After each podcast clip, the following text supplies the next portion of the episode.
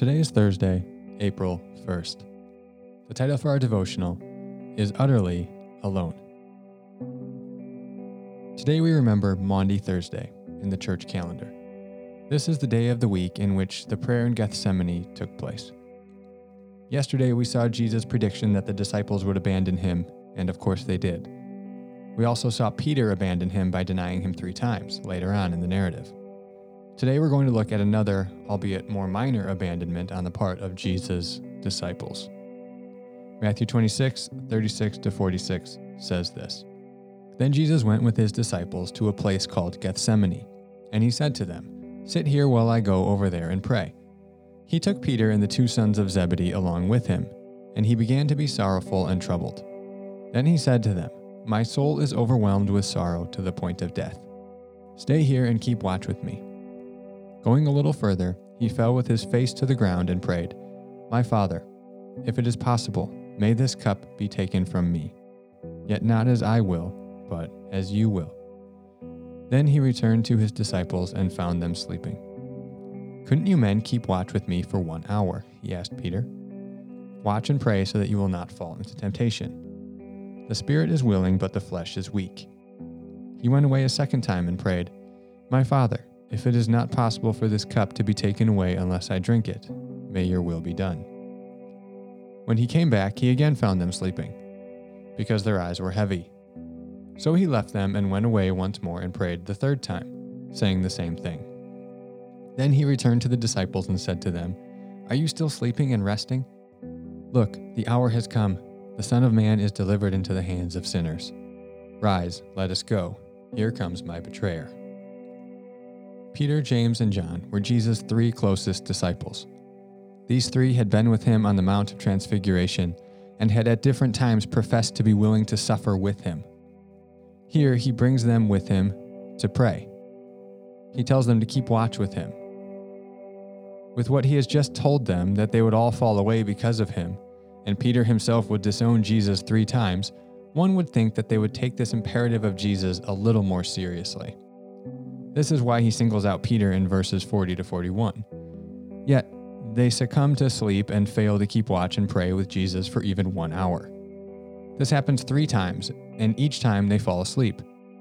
These three failures likely foreshadow his future three denials, and Jesus' subsequent three times asking Peter to confirm his love for him after his resurrection in John 21. Three is a common number found in the scriptures that usually gives stronger emphasis to a thing or it implies the wholeness or completion of a thing, or it's used as like a short time fulfillment of a promise. God is not just holy, he is holy, holy, holy, meaning he's like totally, completely, fully holy. So the disciples' abandonment of Jesus here isn't just an accidental mistake, it is portrayed as a complete abandonment. It's quite clear that they failed to realize the gravity of the moment and their need for earnest prayer despite Jesus' clear warnings and obvious distress in his own soul. This failure on the part of his disciples leaves Jesus alone yet again, abandoned by the ones who were most committed to him.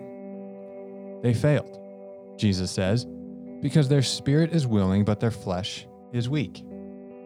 Here, Jesus is likely saying that they are committed and willing to suffer with him as they've professed, but they're just physically unable to. They're tired. It's not a lack of desire that is keeping them from praying. They have great intentions, but they're just too sleepy. This line likely holds true for many of us today. It's not a lack of desire that keeps us from praying.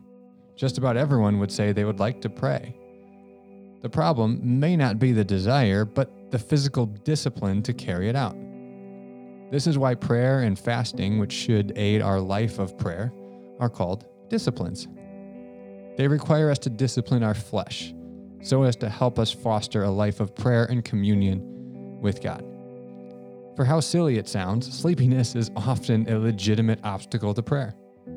How easy is it to fall asleep during early morning quiet time? Disciplining our fat flesh may require us to wake up at a certain time or stay awake later to pray. It may require us to say no to something else our flesh desires like entertainment or simple pleasures, like we've talked about in previous weeks. so we can spend time in prayer. After saying that he becomes all things to all people, the Apostle Paul in 1 Corinthians 9 says that he disciplines his body and keeps it under control so that he is not disqualified after preaching to others. Self discipline is required for discipleship. This whole scene of the disciples falling asleep would be rather humorous if it weren't for a couple of tragic details. First, Jesus is clearly in agony and desperate for the small comfort of fellowship in prayer from his closest friends. Even this small comfort, however, is taken from him as his disciples repeatedly fail, and he's left utterly alone in his agony. Secondly, I simply see too much of myself in the characters of the three disciples. In the disciples, I see my own lack of discipline and my own sloth. I see my all too often indifference to the importance of prayer and time with God. So often we want to see ourselves as the hero in the stories of scriptures. But I think the gospel writers include these moments as warnings to us not to do the same things the disciples did.